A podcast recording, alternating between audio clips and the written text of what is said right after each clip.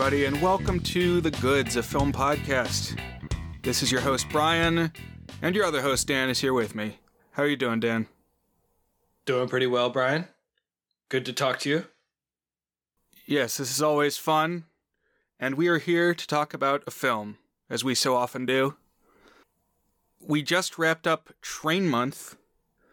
I actually had one more thing I wanted to say about trains, Dan. I don't know about you, if you had any train ephemera left in your tank.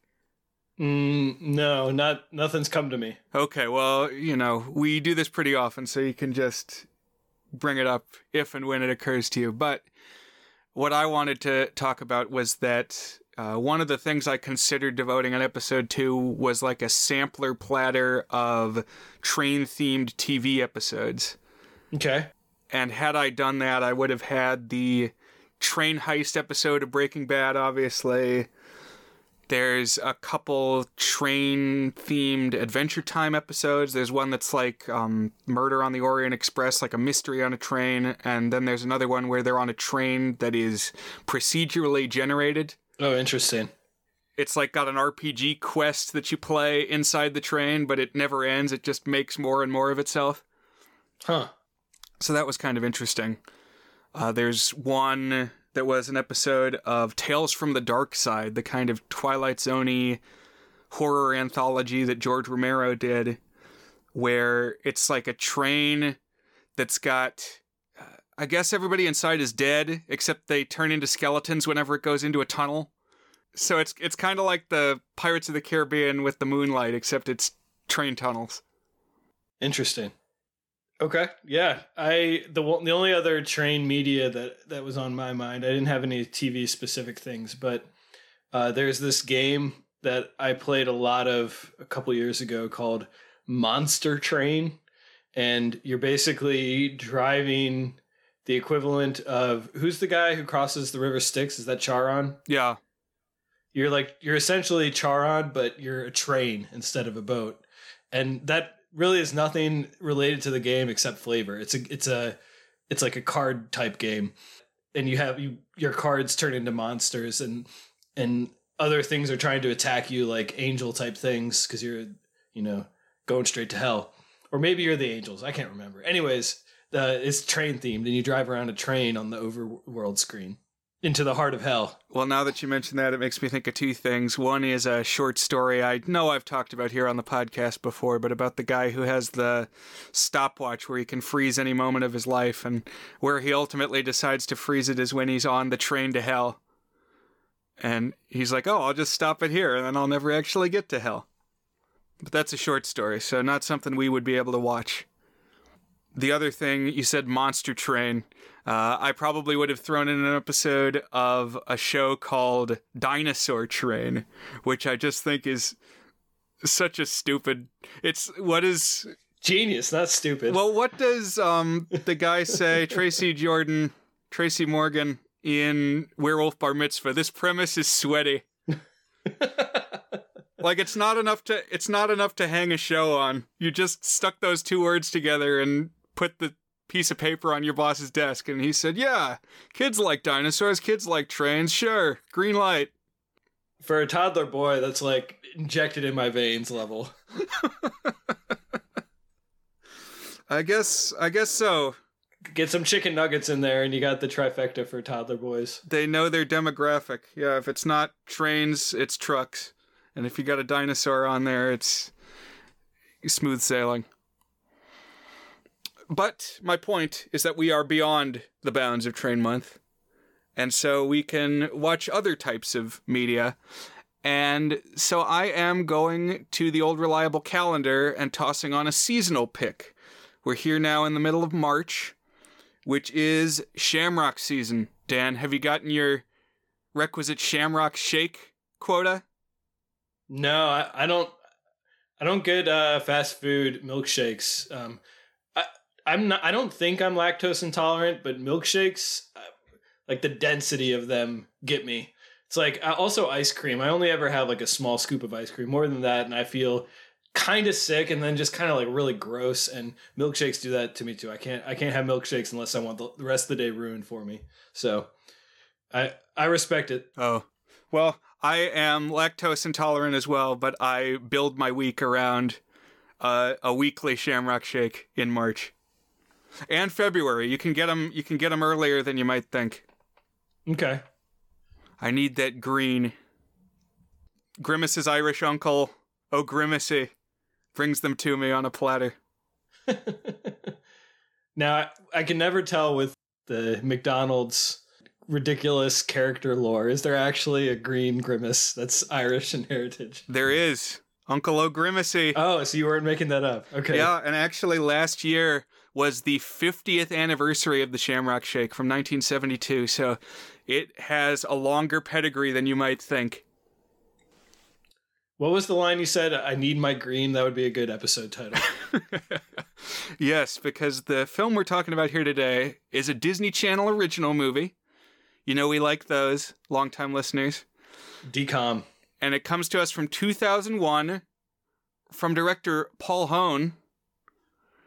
It's called The Luck of the Irish. Yeah, we've hit a lot of Paul Hoen movies. This is our, what is it, fifth Paul Hoen movie? That's right, because we did the recent Zombies trilogy, Zombies 1, 2, and 3. Then we threw it back to 2006 and we talked Read It and Weep. This, I believe, Dan, was his very first DCOM back in 2001. That's right. And I, I think you had an Instagram exchange you might want to talk about. Yeah, so you know, how often are there the opportunities to connect with the filmmakers of the things you watch? I always like to do it if we can. And for it to be something that's feasible, it's got to be a combination of not quite so Hollywood, like A list up in the sky director that they would never ever see a message from a lowly podcaster, but also like it needs to be recent enough that they're still alive and active and reachable on the computer and stuff. So I was like, oh, you know, you know what? We've done four Paul Hoen movies. I'm just going to Google him and see if he has any sort of online presence. And I found a Instagram account with his name. And according to the bio of the Instagram account, uh, it's actually him. And it seemed like he was, uh, you know, posting pictures of his kids and stuff. And so the kind of thing where he might actually be the one monitoring it and not a, a PR agent or something. And so I, on a whim, sent him a message basically saying, you know, we enjoy his work. We gotten a big kick out of it. We're going to be talking about this. Do you have any fond memories? And here's what he wrote in reply. Um, I didn't think he was going to. It was very cool that he did. Hi, Dan and Brian. Yes, I do have fond memories of that movie. It's still one of my favorites. I remember most of the challenges. Like when the Cadillac crashes, it was already raining, so we had to make sun and then reveal the rain. Uh, listeners, we're going to get into the plot of this, so just keep this in the back of your brain here. Or when Henry Gibson, who's one of the stars, and uh, we'll talk about what we know him from as well, but or when Henry Gibson got mad because he was chained in the cold field all night and just sitting in the background, or my DP, that is director of photography, cinematographer, constantly fell asleep at the monitor. Things were a bit low rent in those days at the channel. My aside here, I like just calling it the channel. I think that's what I'm gonna have to start calling it when we're talking about Disney Channel original movies, Brian a bit low rent in those days at the channel. You can see the plastic chains breaking when Henry is on the backboard in the final sequence, and hear my voice making a whoosh sound when Kyle runs in the bathroom. And the fact that they wouldn't hire a piano player to play This Land is Your Land, so I sat on stage and played it for the cast to sing to. But I'm most proud of how everyone loves the movie. I heard that Henry Gibson say, Of all the things I've done, this movie is what I get most recognized for. And just recently, the woman who directed the Red Panda movie spoke about how much that film meant to her. It was my first movie at Disney, so I was young and naive, and everyone was just having fun. And I think it shows. Good luck with the podcast. And then he requested that we send him the link. I'm a little scared if he'll if he'll listen to it, but if you are listening to this, Paul, thank you for uh, making your movies and thank you for replying when I reached out to you. It was it was exciting for me. I was a little starstruck when you replied. So yeah, thank you. You've been a regular presence on our podcast. I'm a big fan of Read It and Weep, and of course the Zombies trilogy. Yeah, we love we love zombies here. And then uh, one last note: he mentioned the Red Panda movie and the director of that, and that is the Oscar-nominated Domee Shi for Turning Red, which was just up for Best Animated Picture, which I, I think is a pretty good movie. And, and I enjoyed that. And I think we can maybe tease out some of the connections to Turning Red as we talk through this. Yeah, there's some similarities. And not just between those two movies. I mean, in a not too long ago episode, we talked 13th year, and this is maybe a subgenre at this point. Metaphors for puberty based on fantastical mythical creatures. Yeah, and it all comes from Teen Wolf, although I'm sure that too has its predecessors. Yeah. Another note on the Irish, big theme here. Five of the 20 Oscar acting nominees are Irish, Brian. That's a fall. I think Jimmy Kimmel made that joke, so I think you probably knew it. Yeah, I believe the only Jimmy Kimmel joke I laughed at was something to that effect. We have the world's best actors from every corner of Dublin. So you gave me a hard time last episode that I hadn't watched the Oscar cast, and I, I defended it a little bit, but you successfully shamed me into going and watching it. I found a stream of it and I watched it without commercials, and um, I actually like choked up like four or five times. Um, I you know, obviously Huy Quan and Michelle Yeoh and uh, Brendan Fraser, all very touching. The one that got me unexpectedly was the the best song winner, uh, Naatu Naatu from RRR. And it was just, first of all, it's just these two Indian guys just walking up on stage, and they didn't look at all like Hollywood types. So it was very charming. They were very like humble compared to the ridiculously made up celebrities there. And then he talked about how he loved the Carpenters, and that was one of his inspirations for writing music. And then he quoted a Carpenters song, and it was very touching. And I really liked that moment. So thank you for encouraging me to watch it, Brian.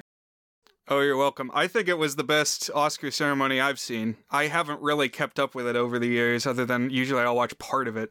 But I ended up watching pretty much this whole one. I thought they streamlined it pretty well considering they put back in all the awards mm-hmm. and you know they still had the musical performances i think the key was that they just gave the host less nonsense it's like just don't have him do as much shtick yeah once you carved out the commercials it was like two and a half hours or something so you know still long but pretty reasonable and if you want much more thorough oscars coverage check out buzzed on movies i think they dropped a three hour episode on Oscar Sunday, and that was the fifth part of their Oscars coverage for the year. So you can really cover your bases over there.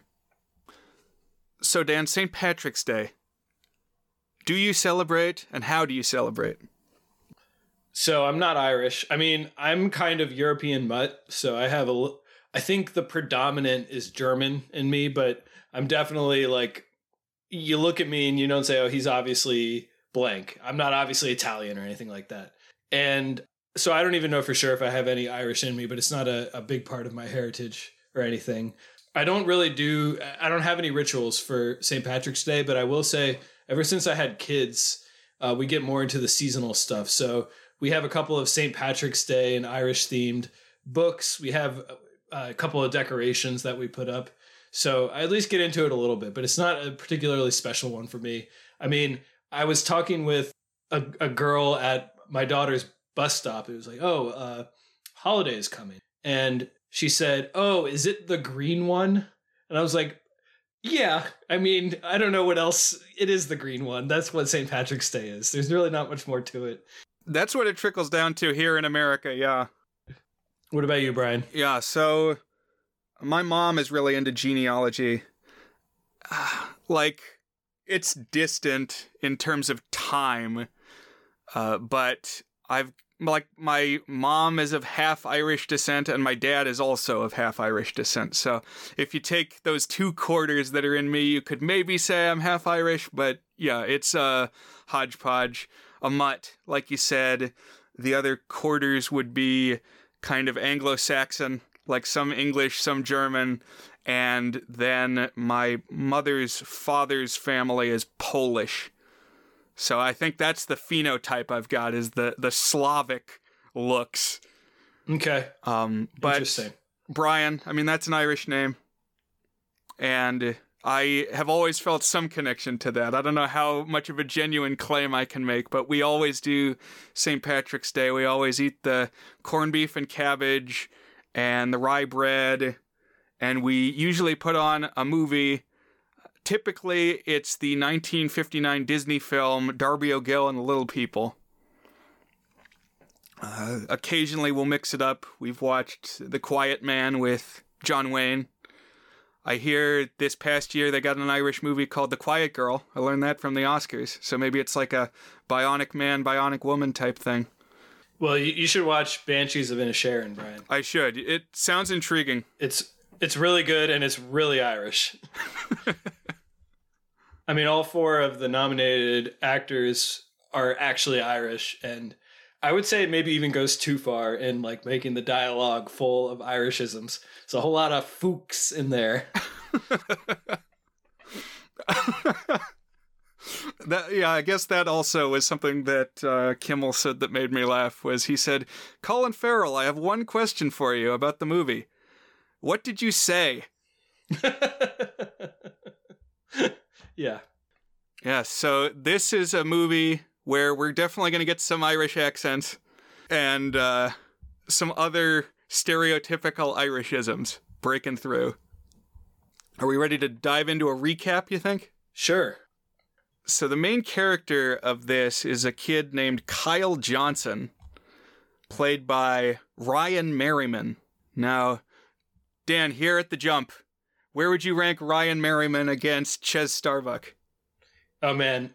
So Ryan Merriman is he is below Zac Efron for me, and he's below um, Ross Lynch, but he's right about there. I actually thought he was really good. I thought he you could tell he kind of knew what to do in front of a camera. Very charming and funny, and and he could he could hold a scene and had good deliveries. I, I definitely would put him um, on the upper tier of the Disney Channel stars. I mean, you know, I, I still think Chez Starbuck of the Thirteenth Year was mostly cast because he could swim. So I'd put I'd put this guy above him, but um, he's been in a couple things. I, I, think he was in one of the Final Destinations and maybe The Ring Two, and maybe a couple other things. I don't know. Yeah, he's got a good presence, a good energy. I'd put him higher than Chez too. but Kyle is a generic white bread American teenager and his school is getting ready for something called Heritage Day. I feel like at Lake Braddock, my middle school, they called it International Day or something. Yeah. But where everybody wears their native costume and does their uh, indigenous song and dance. Mm-hmm. Even my daughter's preschool has one of those. It's a pretty prominent thing, I think. But Kyle's parents are cagey about his ethnicity. So it, it starts out, he's asking, What are we? Where are we from? And they always say, We're from Cleveland. We're Americans, Kyle. That's enough. That's all you need. A couple thoughts here. One is um, my favorite TV show of all time, The Wonder Years, has an episode, a terrific episode, one of the best, called Birthday Boy. And it's basically the first scene of this movie is like the plot of that whole episode because his best friend Paul is having a bar mitzvah and celebrating his Jewish heritage. And Kevin is basically confronting the fact that like he doesn't feel a distinct heritage and like how does one reckon with that? How can one have an identity when so many other people have identities with their heritages and stuff? And I think it's kind of an intriguing concept. I was I was actually getting a little bit out of it here. Although obviously here it's like mysterious, like oh, I like the, the line we're from Cleveland, but it's kind of played for a goofy mystery, you know, leading up into that. Yeah, it's almost like a horror movie. The way that the parents like get this thousand yard stare every time he brings it up, and it's almost like the lighting changes and there's this tense silence. It's like the Stepford Wives or something, uh-huh. or Soylent Green. like, what is going on here? One other thought you mentioned the dad. So the dad is played by, I guess it's Paul Kiernan is the name of the actor who I didn't recognize. But for like two seconds, maybe three seconds. Did you think he was Louis C.K.? No, I was like, that's who I thought for a split oh, second. Oh, really? he's got that. He's got hair like Louis C.K. Like the rhyme of reddish hair and the little goatee. For me, it was Paul Giamatti. I was like, oh, oh my god, another TV movie with Paul Giamatti. What was the one that we watched a couple years ago. Yeah, Tourist Trap. And I was about to lose my mind. I was gonna. This gonna be like a eight out of eight on the scale if it was Paul Giamatti here. Speaking of that, I've been seeing Paul Giamatti in commercials recently, and just remembering that we learned pretty recently that he is younger than you would think. Mm-hmm. Like in Tourist Trap, he was like young twenties. He was very young in Tourist Trip. But he already had the schleppy face and the receding hairline, you know. Right. But you know, he was playing like the ghost of the ancestor, so I think that added to his perceived age too. But you know, Kyle is kind of nonplussed. He's not impressed with this answer. Uh, especially once this girl in his class named Bonnie Lopez, who is the leader of the Young Achievers Club and kind of the organizer of this whole Heritage Day thing, presses him to learn more. She's like, no, that's unacceptable. You need to know your heritage, Kyle. Kind of a weird energy. like, you must, yeah, know and tell me what your race is. Yeah, it felt surprisingly modern in that regard. It's like, no, you can't be colorblind, Kyle. You need to know your race. Everything needs to be striated by race. The way that he he tries to figure this out is he goes to the computer in the school library. He pulls up the the browser with the search engine and he types the word Johnson, which is his last name. And I was like, dude, you're not gonna get the results you want. You're gonna you're gonna be setting off the filters. but I see this movie as almost like a missing link between 13th year and high school musical. Because you've got the kid undergoing the mystical creature transformation, uh, but he's also this white boy basketball player with mm-hmm. a black best friend and a Hispanic love interest who's the freaky genius girl who's plugged in with all the like academic high societies. Definitely saw some of that too. I also thought a couple of the sets reminded me of High School Musical. I would imagine it's not the same set. I mean, it was shot five years apart, and wasn't High School Musical shot in like they talk about it in High School Musical, the musical, the series. Yeah, I think it was in Utah. Okay, yeah, was the High School Musical school. I haven't looked up yet where this school is, but I would guess there's like a 90% chance it's been reused in other Disney Channel original movies. Okay. Not necessarily High School Musical, but I'll bet it got reused. Mm-hmm. Kyle experiences extreme good luck. He's like always fortunate. He can make guesses on the tests and they're just randomly right. And like he makes these impossible basketball shots. Like he'll swat the ball with his hand and it flies into the hoop some of the things that make him lucky are not luck. Like he can when he's lucky, he can jump high enough to touch the rim. That's not luck. That's how high you can jump. That's a different thing. But this made me think of the 2022 movie Luck that was on Apple Plus or whatever it's called that I thought was not good at all. Um, but that whole thing opens with a similar segment where someone it's the reverse though. Instead of starting out really lucky, the person starts out really unlucky. And like every single thing they do goes a little bit wrong. Yeah. It's like he's got a permanent dose of Felix Felicis. Oh, yeah, yeah. Or we talked about it in the Care Bears movie, how game breaking Good Luck Bear is and how they have to kind of sideline Good Luck Bear. Good Luck Bear can't go on the journey. Because it could be anything. Yeah. Like in the movie Luck, sometimes good luck is you drop your toast and it lands butter side up. And sometimes in that movie, it's are you going to get adopted at the adoption agency? It's like those are very different tiers of luck. But I, I actually thought this was kind of an interesting concept. And, you know, obviously, um, Paul Hoen, he did the zombies movies, dealt very much with uh, the concept of like how we deal with race and differences in people. And to me, the luck concept was kind of, I don't know how intentional it was. And by the way, Paul Hoen did not write the screenplay for this, but it was almost like a metaphor for privilege and like things are just easy for him in life and he doesn't have to think about it. Things just kind of work for him. And the movie doesn't really tease that out all that much, maybe a little bit, but that was kind of what I was thinking as I was watching this. I think you're onto something. But this luck that he's got is tied to a lucky charm, a coin that he wears around his neck on like a little bolo pendant thing, a string.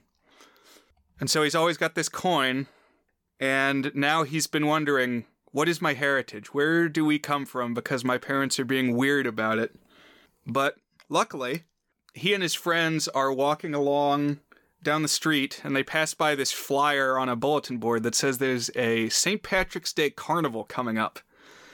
And there's going to be a performance at the carnival by somebody called the Saint of the Step. And the clip art in like the background of this flyer has a, a graphic that looks like the symbol on his coin. And so Kyle says, Oh, well, if we go to this thing, maybe we can learn some more. You know, maybe I'm Irish. Good guess.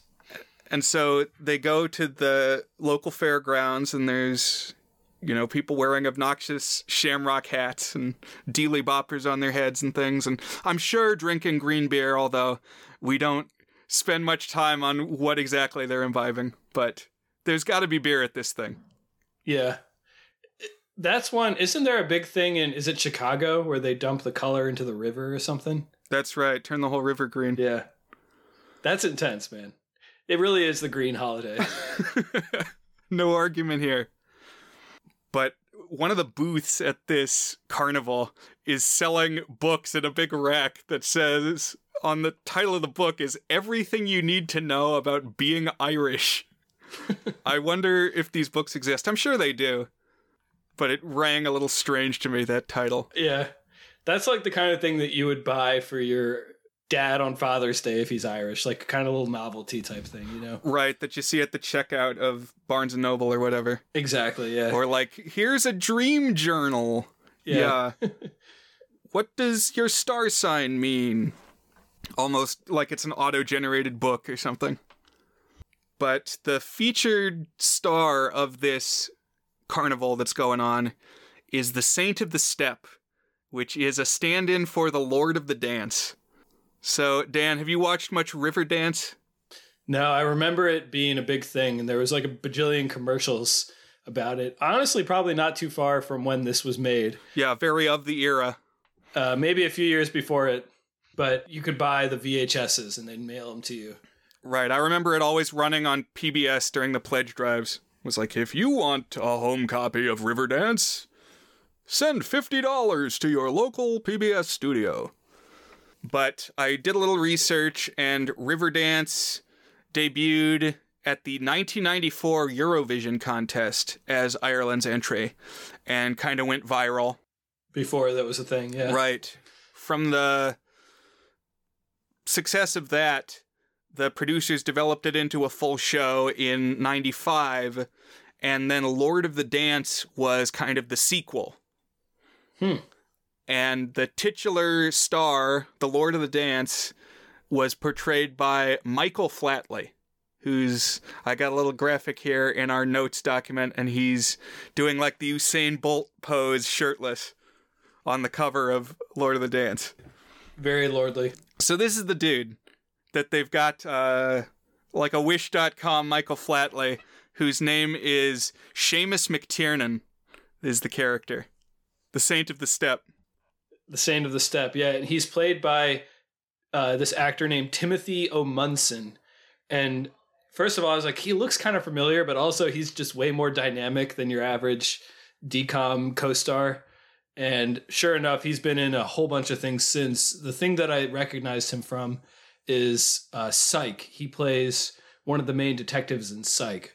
But if you pull up his Wikipedia or his Letterboxd, he's been a in a whole bunch of things mostly since then. I mean, he did, he did do plenty of things before then, but he, he's done a lot of things since then. But he's he's very funny and he he's just got like a, a kooky energy that I, I, enjoyed.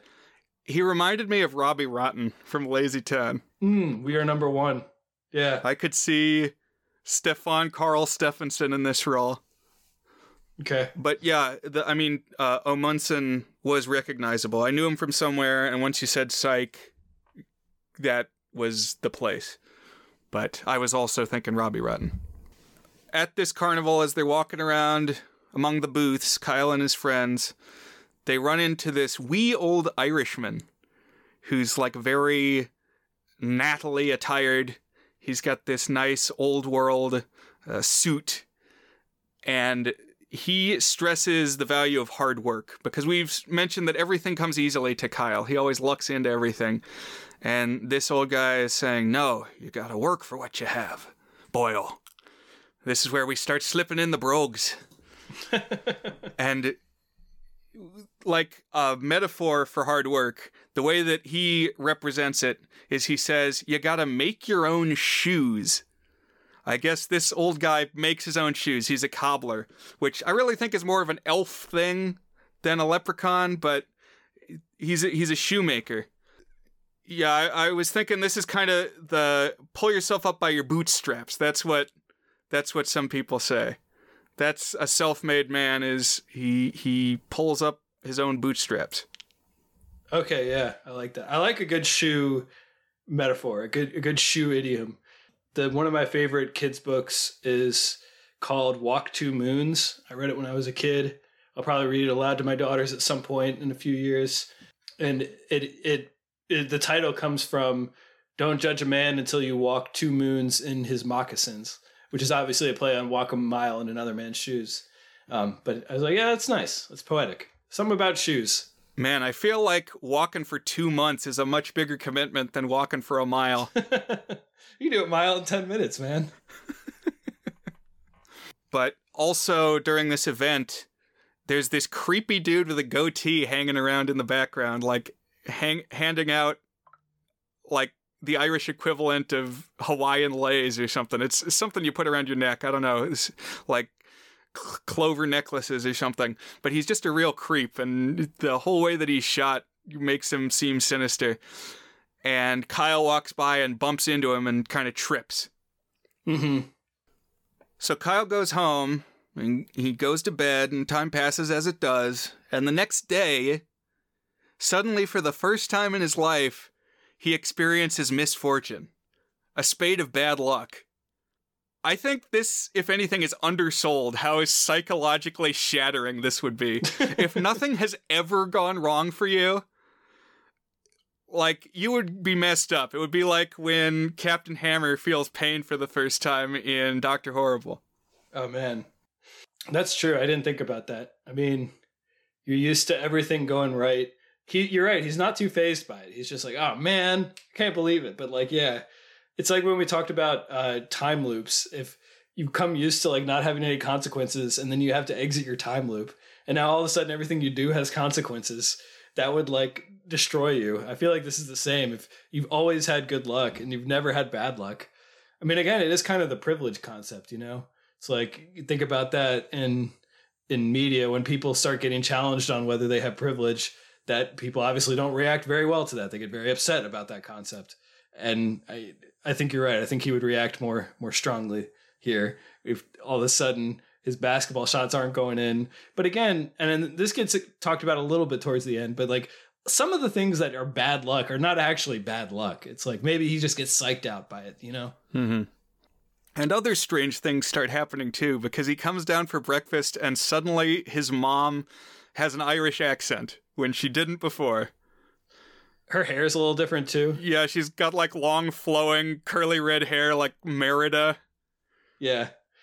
I, I don't know about you, Brian, but an interesting thing for me is I've gone from being a young adult who nostalgically watches kids media up until now I'm like a full on adult is like all of a sudden now I'm the the ones in the movies that I'm attracted to are the moms. Yeah, we talked about this phenomenon back with uh, Halloweentown 2, Kalabar's Revenge. Oh yeah, yeah. It's like, "Oh, what's what's she up to? This mom."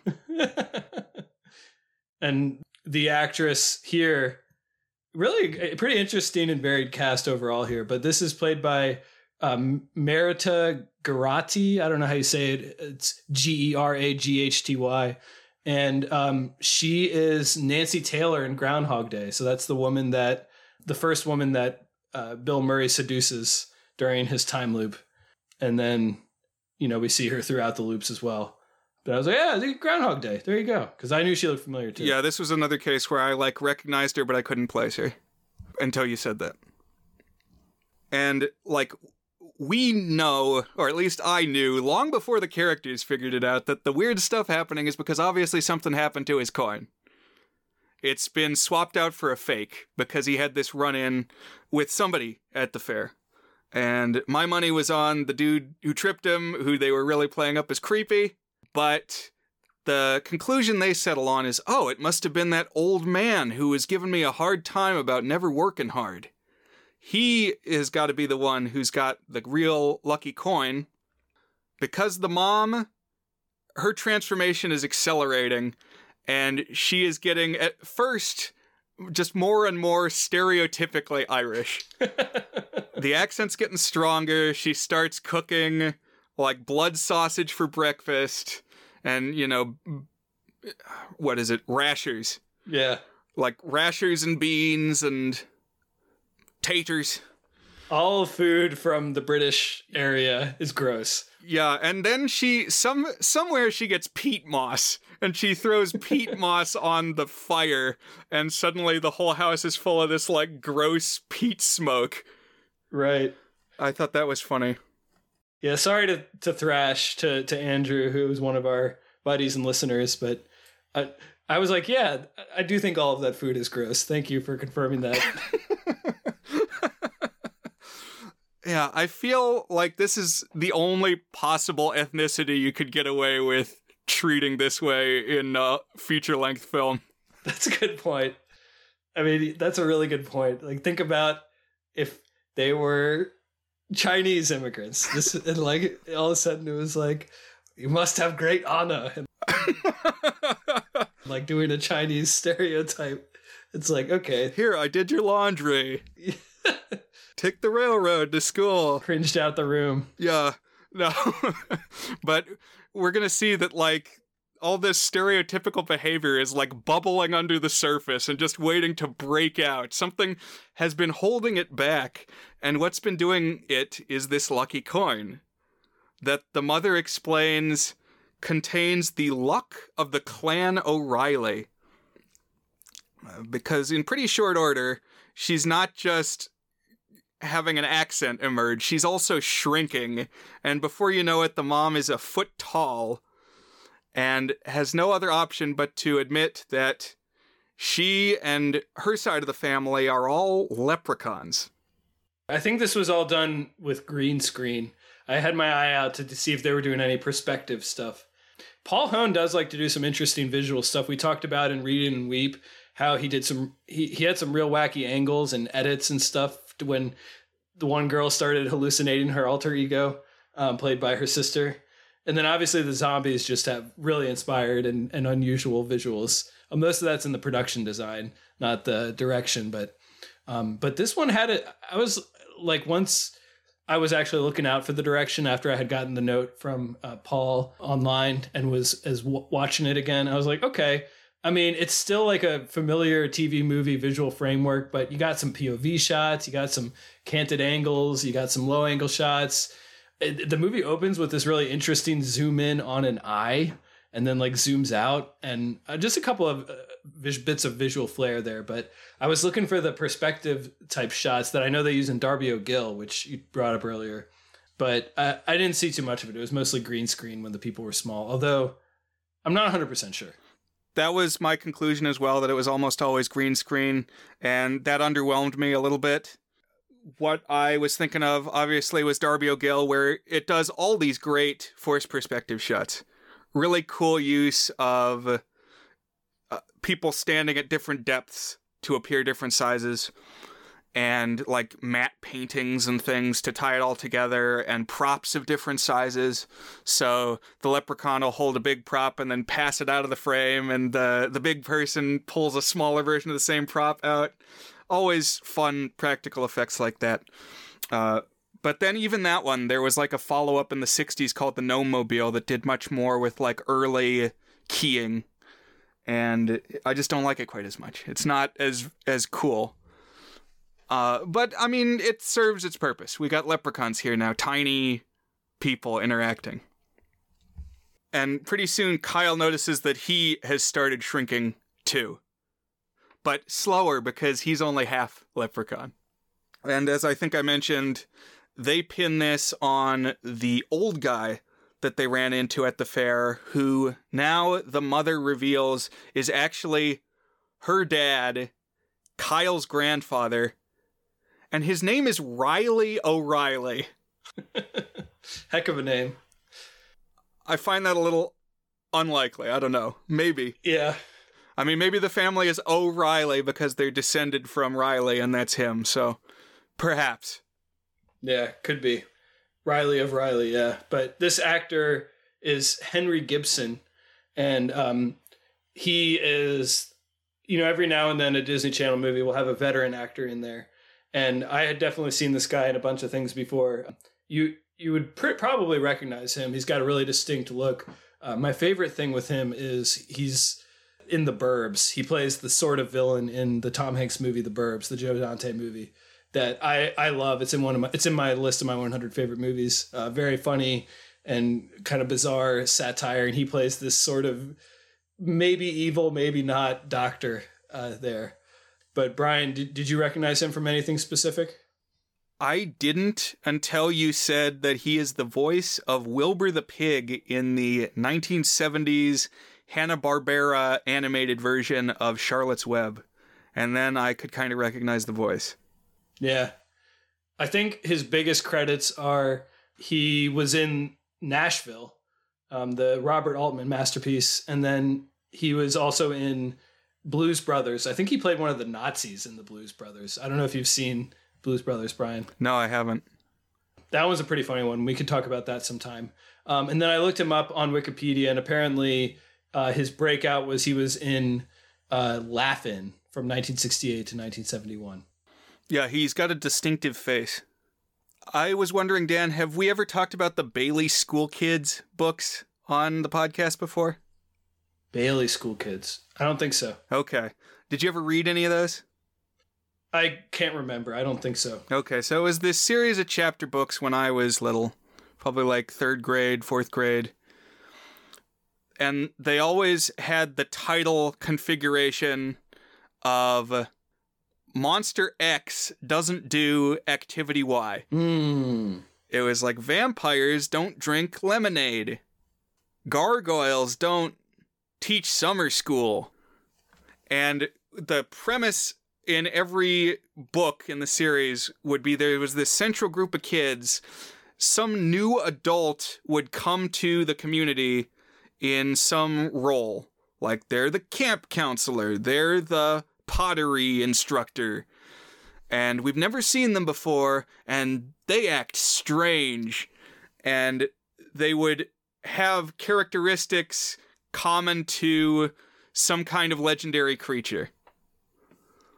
Like maybe it's a werewolf and they would have an aversion to silver objects. And then usually it would be like they'd dig into it more and they'd find some logical explanation for whatever it was that was going on. But then it would always kind of end with the, oh, but were they? As they like Hmm. have some reason to depart the town. Right. And they did like, I don't know, fif- 50 of these things, Okay. all with different creatures. And so that's what I was thinking of with these leprechauns Oh, interesting. Yeah. li- living among us. And is it a leprechaun? That's a pretty common trope in kids' books. because the coin also enables leprechauns to pass as people. Like it makes them full size, conceals their accents and other stereotypical Irish compulsions. Like, I guess if a leprechaun doesn't have their coin with them, they're just constantly dancing to flute music and Uncontrollably. eating Lucky Charms, I guess. It's almost like the magic lets them like pass as normal or something like that. Yeah. So now they got to go track down this old man who they think is responsible for taking the coin. And suddenly the movie becomes Halloween 3. I know. I was like, hold on now. We're sneaking to an Irish factory, perhaps part of a great conspiracy. This is Halloween 3. Yeah, because Riley O'Reilly is a successful entrepreneur. He's the owner of the largest local corporation, which is the Emerald Isle Gold Potato Chip Company. And it's got this big factory in the town. And like right at the front of the factory, there's this big bank of security cameras and a guard sitting there. And Kyle and his friends have got to infiltrate this facility and I think they even take like a go kart and they're going down through these like subterranean tunnels. The whole production design is similar to Halloween 3, which in that one has got Conal Cochran as the sinister Irish businessman running the Silver Shamrock Mask Company. So I was definitely seeing parallels. Yeah, yeah. I mean, it doesn't go quite so far down the John Carpenter produced like weird, intense factory stuff, but it it, it does. You're like you're in. I I would suspect that Paul Hoen has seen Halloween three, and maybe it was even on his mind as he was filming this. I can't say for sure, but there's vibes of it, no doubt. Nobody's head melts into bugs in this film, Oh. and that's gonna set its score back a point or two. Unfortunately, no Paul Giamatti, no melting heads. Eventually, they do find Riley, the grandfather, and he says, "What do you mean? I didn't take your coin, Boyle." But now they're on the same side, and they kind of put their heads together and deduce that who it must have been that took the coin is Seamus, the saint of the steppe. Although that was a little bit of a leap to me because it was like we saw the the creepy like portly dude in the background trip Kyle and and presumably take the thing. And I don't know if we had any reason before now to think that he was associated with Seamus. Yeah, who knows? But they are. They're in cahoots. Refrigerator moment. Yeah, Seamus has this gang of bully goons, like Biff's cronies in Back to the Future or something. No 3D glasses though. No. That guy's my favorite. favorite background character in Back to the Future who just always wears the 3D glasses. Yeah. Yeah, he the dude in the 50 who's who's got the red and blue glasses has always stuck out to me. But they hop into Riley O'Reilly's green convertible and they tear across town after Seamus who drives an RV. So he's going around in this motor vehicle which I would think if he was like a big entertainer he would have more of a party bus type vehicle. Like it would have signage on the outside and, you know, wrap around ads. And I feel like this is just a Winnebago that has like maybe a little paper sign on the window. For somebody who's got a literal pot of gold, I would expect him to travel in more style. That's true. He he's got access to the wealth. I was about to say, I mean, you probably know more quote unquote local celebrities than I do, Brian, but the ones that I've encountered, like, they're not making a killing if you're just a guy who's doing a river dance at the local heritage whatever. You know, it's it's it's not getting nationally broadcast. You're not getting the uh, residuals on this one. That's fair. I mean, this guy could be at the level of Rocknoceros. Yeah. Yeah. Or um, have you met the local magician? I think it's Blue Shoes is what he goes by, or it's Blue Hat or something like that. But he's this young magician who goes to a bunch of. I've been to two birthday parties with this guy. He he's like a regular on the the five year old birthday circuit. Great. I, I love that. I I'm not familiar, but I've plugged I think the piece by columnist Gene Weingarten where he talks about the great zucchini, who at some point was a guy who did that, made the circuit. Uh, another group that I always think about are the entertainers who do school assemblies. I I remember when I was in sixth grade, we had a guy come who was called Billy B, and Billy B sang about the Chesapeake Bay. He taught about the Chesapeake Bay watershed, and he had a song that went, Hey, hey, it happened today. It happened today in the Chesapeake Bay. That stuck with you. Wow. And actually, when I was in eighth grade then and took the SOL on like earth science that was like state focused and it was very much about the Chesapeake Bay watershed, I went to the local library and I found out that there was an hour long Billy B TV special Wow. with him in it and he played like every part in a bunch of different costumes like Eddie Murphy in the Klumps. And Did you ever call him up when you were making Gauntlet? Man, you know what? I should have. Maybe I got to bring Gauntlet back just to do a Billy B team up. Yeah. But a couple Christmases ago, I got the Billy B Chesapeake Bay album. So I've got his his soundtrack as well. Uh, so that's my go-to. Is is perhaps this man is Billy B. Okay. Or he could be a public access TV host like you, Brian. Right. Yeah, I think we brought up uh, Jerry of Monster Madhouse when we were talking air Fecter, and it could all be that kind of sphere. Yeah. So they chase after the RV for a while. I feel like it's broken into a couple chunks where it's like starting and stopping trying to catch this RV. At one point, they get away in the RV because they literally open the door and chuck a pot of corned beef and cabbage at the car. I was laughing my ass off. It's like you're weaponizing the Irish stereotypes. Like this almost could be an intentional bit of commentary. Uh, they're like imagine if they're Italian and the kid is becoming like a goomba. He's becoming a good fella by the light of the moon. And now they're trying to catch the, the capo and they're hurling meatballs at their car. spaghetti and meatballs. Get the spaghetti. Here you go. Tossing it out the door as they're driving away. Yeah. That's what we're dealing with here. One bit of production design I really liked, and I think Paul mentioned in his message to me, is um, this little green car that they're driving around chasing the RV. It's supposedly owned by the grandpa. It's let's see what he called it a Cadillac. It's this really attractive sports car that's painted green and I want that car in my driveway. I want to be driving that car around. It was it was cool looking. It was pretty slick. Yeah. And the way they finally like track the RV down is they follow to the end of the rainbow. It like it was raining and then the sun comes out and there's a rainbow and they're like, "Oh, let's walk over there." And that's where the RV is.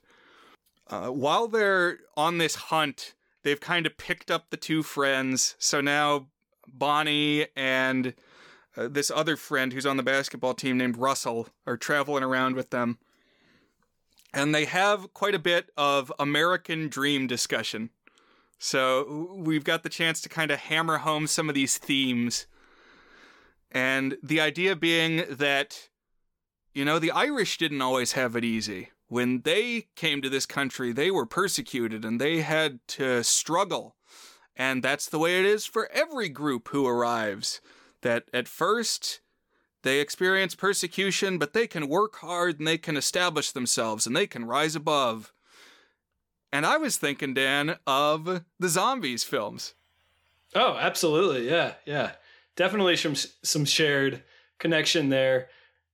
Oh, I think one good thing is that they they're having this conversation and they have a a black person there at least. So like it would be kind of weird if you're having this conversation and are at least and are not even acknowledging the racial element. And there's even a throwaway remark about how well at least you got paid or something like that that the black kid makes. So it's it's acknowledging that, you know, there's there's a troubled history here for for black people as well. Oh, that line didn't land for me, but now I remember it.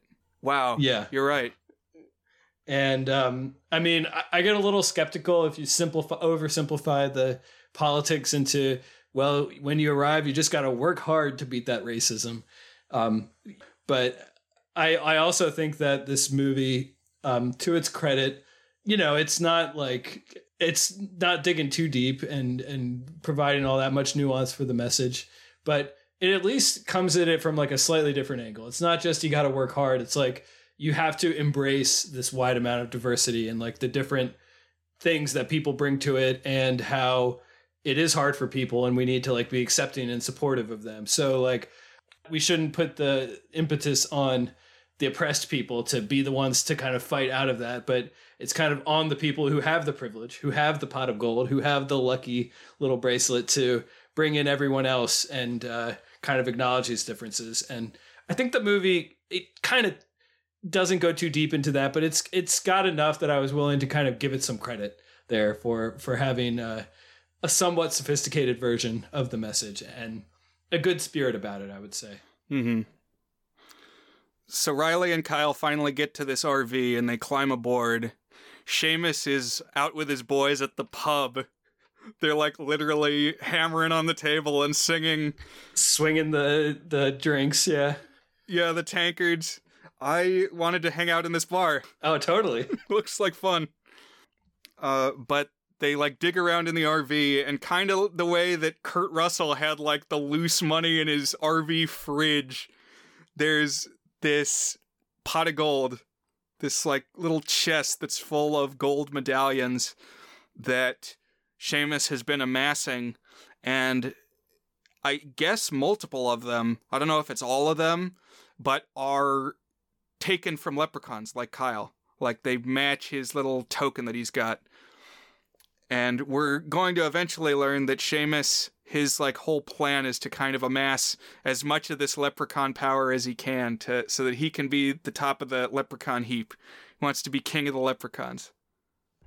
Suddenly, though, they got this pot of gold. Kyle and his grandfather do, and the grandfather says, "Oh, let's take this. Let's just take all the gold for us." And this was a little jarring because I thought he was the one who was like, "Bootstraps, boil. You gotta earn it." Yeah, but then he's got a pile of gold in front of him. So you right. know. I guess that can make anybody see dollar signs. Well, especially someone who has been working their bootstraps their whole life, and it's like all of a sudden, wow, you can literally pick up a chest filled with gold coins. But uh, we get some more on the nose themes, and Kyle says, "No, Grandpa, we came to America to work, not to steal." And what wins the grandfather over, though, is that he says "we." He counts himself among the leprechauns, which is something the mother didn't want to do. She wanted to be separate. She wanted to be normal. And Kyle says, "No, this is us. This is who we are." Seamus runs into them though. So Kyle's got his his medallion back, his share of the luck. And now it's leprechaun battle time. Kind of. Yeah. Seamus kind of monologues. He explains what he is trying to achieve.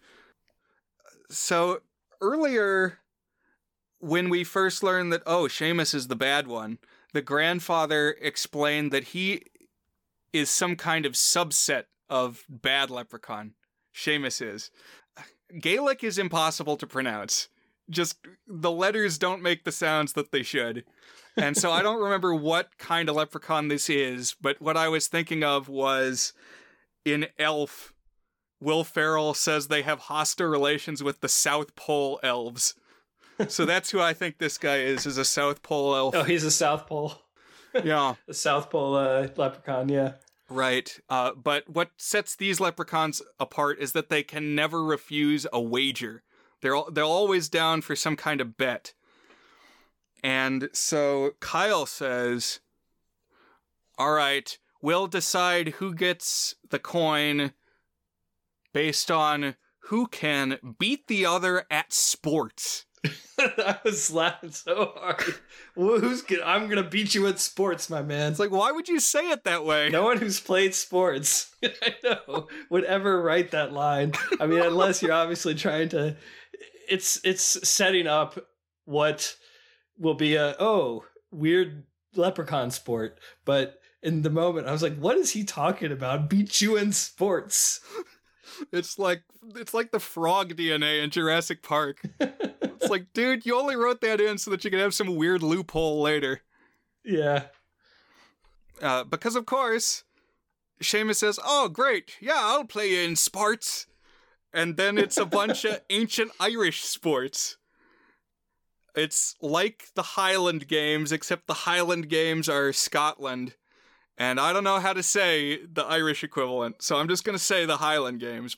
Well, didn't they call it hurling? Hurling is part of it. That's where they have those like field hockey sticks. Okay. And then they do a couple other sports. They're like throwing uh, wagon wheels and and stuff. Um, step dancing is part of it. Uh, in the Highland Games, they do something where they throw cabers, and those are like telephone poles. It's like literally they pick up logs and throw the log as far as they can. It's that type of thing. Uh, but remember, at this point, Kyle's got his luck back. So it's like a lucky leprechaun versus another lucky leprechaun. So it's kind of uh, perfectly symmetrical violence, as they say in Futurama. Like they can't exactly one beat the other because they both got good fortune on their side. So they tie. Hmm. Interesting. But Seamus says, well, the wager was that you would beat me. and a tie isn't beating me. So I still get all the stuff and you lose. Because they're very about the letter of the law. Right. It's like a quibble in when we were talking about deals with the devil. Exactly. You got to get the wording just right.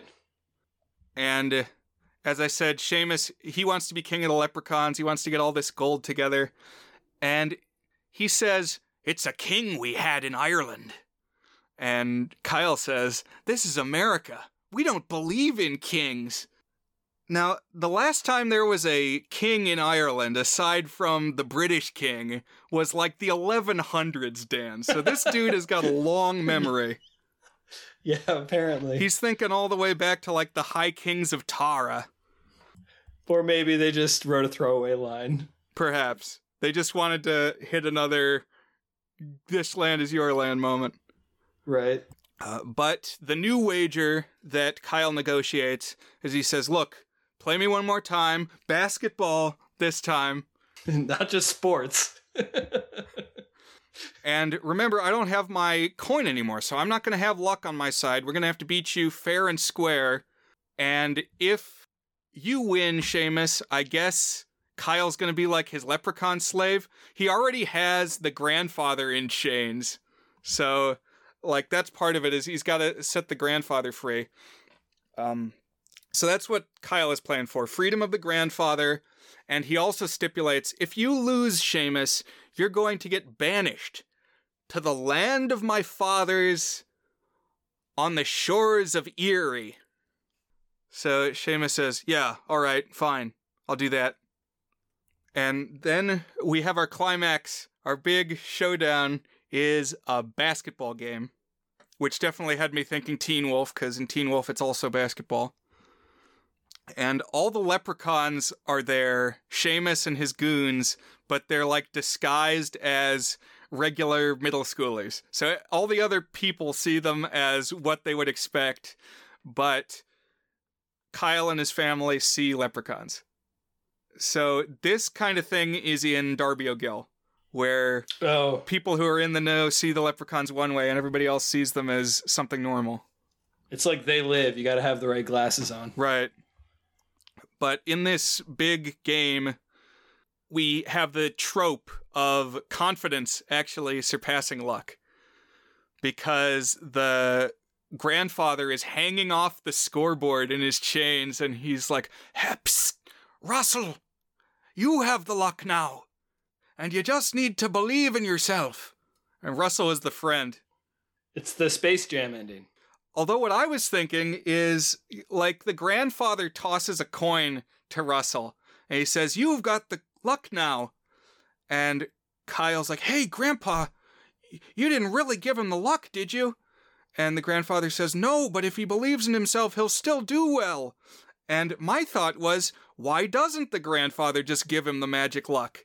because the rule is that Kyle is not going to have the magic luck. There's nothing in the rule book says Grandpa Leprechaun can't be handing out lucky coins to every member of the team except Kyle. Oh man, out quibble him. Yeah. So that's how I thought it was going to go. But no, it's you never had the magic at all. It was all inside you. The real leprechaun was the friends we made along the way. Also, Kyle learns that he's got to kind of not take all the glory for himself. He's got to learn to pass and share too. And so, like, the team as a whole wins the game, and Russell sinks the last basket, and everybody cheers. Mm-hmm.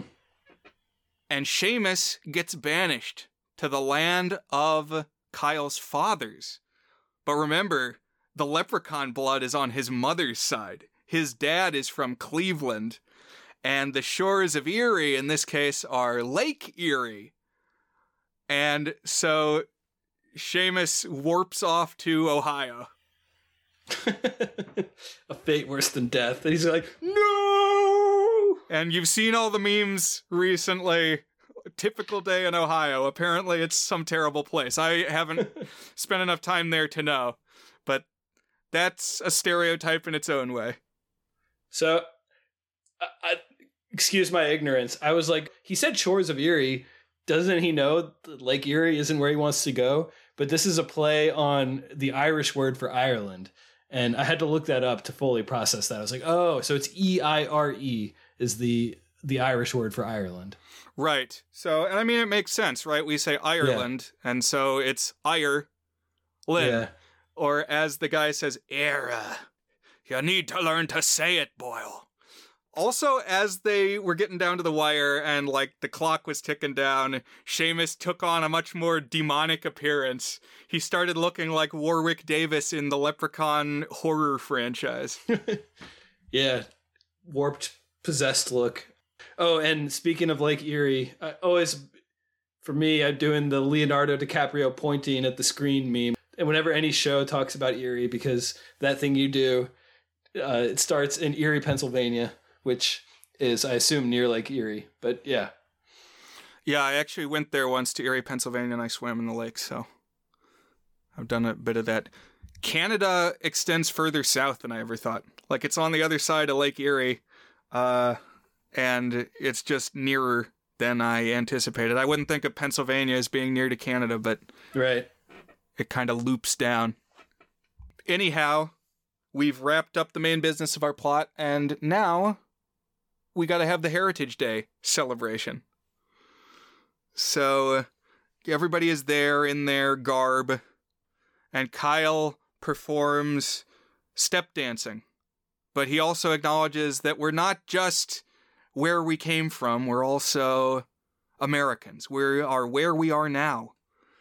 And so he brings out Bonnie onto the stage and they sing This Land is Our Land. And everybody in the crowd joins in. Everybody starts singing along. And it was pretty touching. I mean, I thought it was done well. You know, it's on the nose, but it serves the themes. Yeah, I agree. I think, well, first of all, unintentional bit of synergy. Watching this very shortly after watching the Oscars, where everybody's talking about how they didn't give up and they came and they achieved their dream here in Hollywood. It was like, it got me right in the feels here. And uh, yeah, it's, I mean, it's obviously sentimental and direct, but I agree. I thought it worked. And that's The Luck of the Irish from 2001. Congratulations, Paul Hoen, for bringing you America together once again. I guess this was the first time he did it. You do it again with the zombies movies. Solving racism forever again.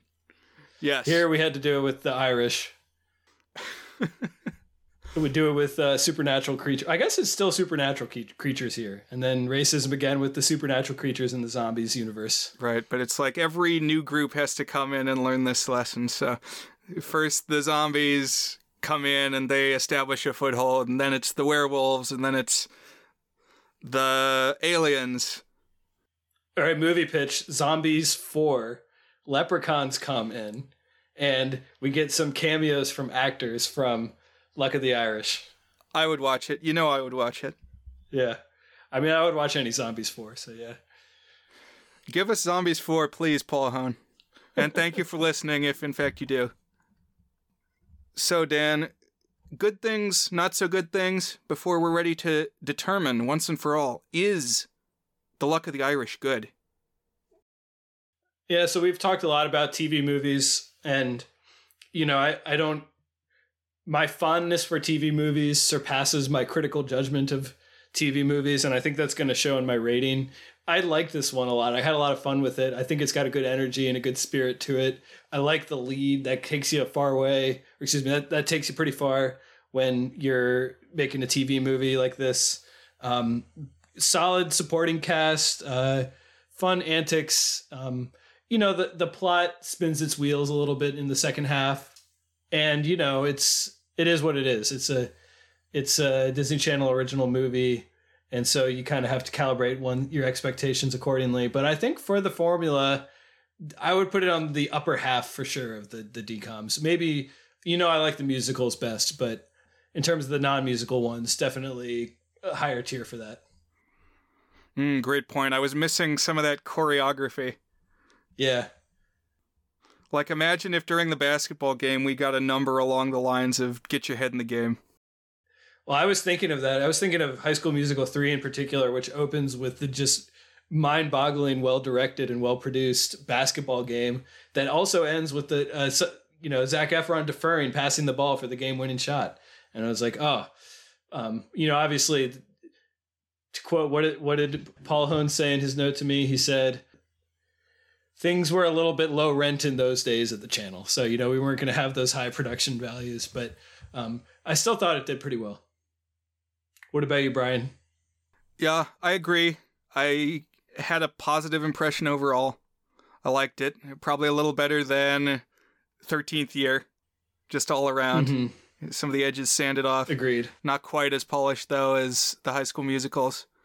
I'm looking back at my ratings of the Halloweentown series to be able to calibrate.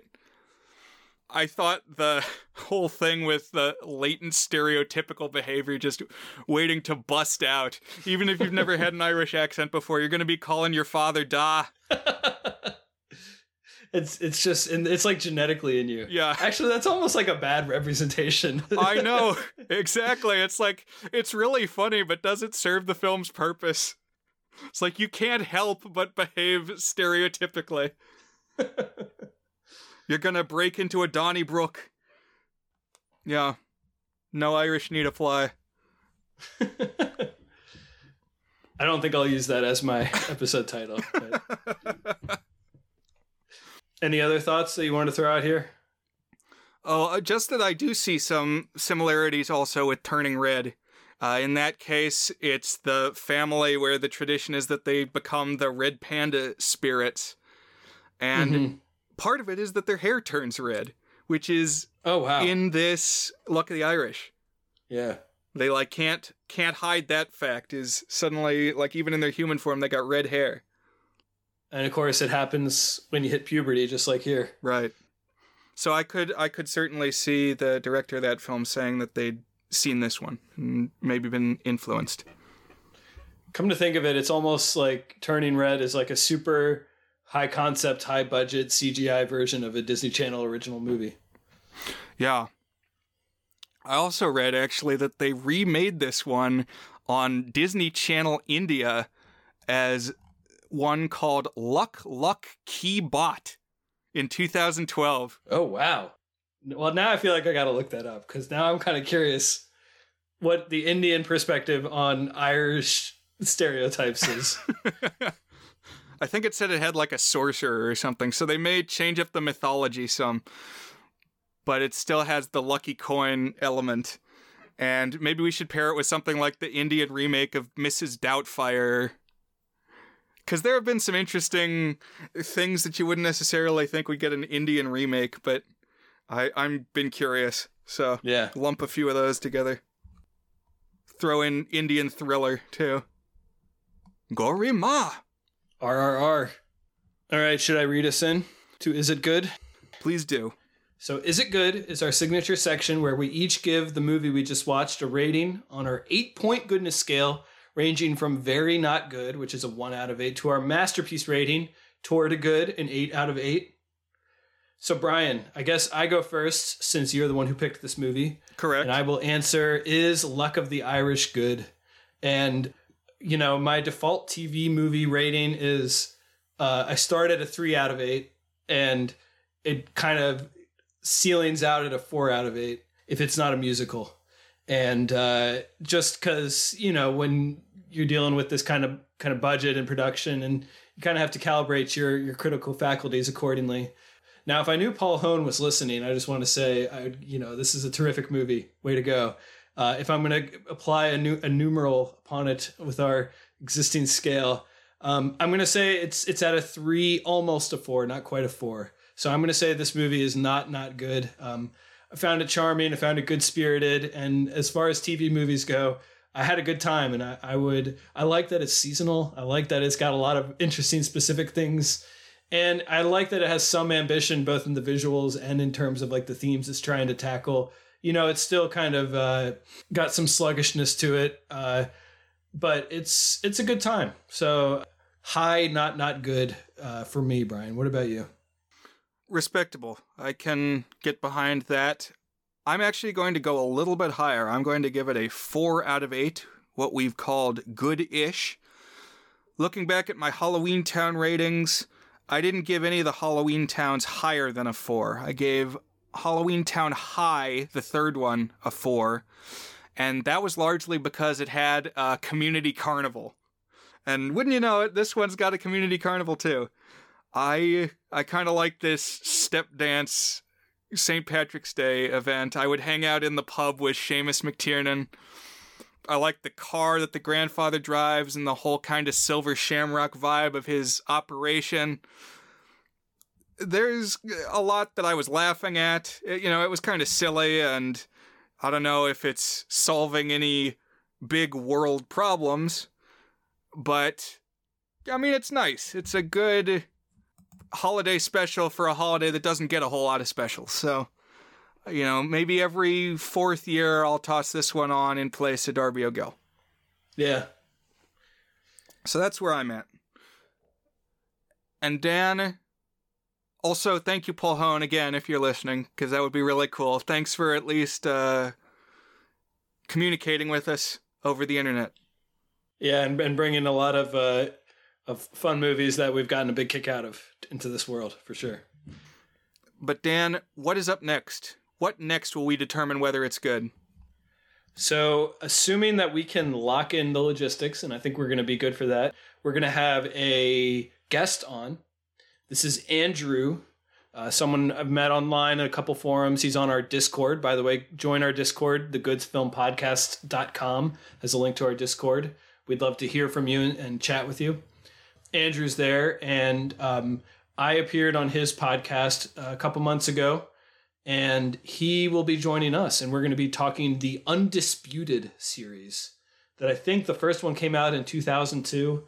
I ha- I don't know anything about them. It looks like they're action or kung fu or fighting or something, and we will be tracing that series and talking about it with Andrew. So I am really looking forward to that. So yeah, that's what's next on the Goods, a film podcast.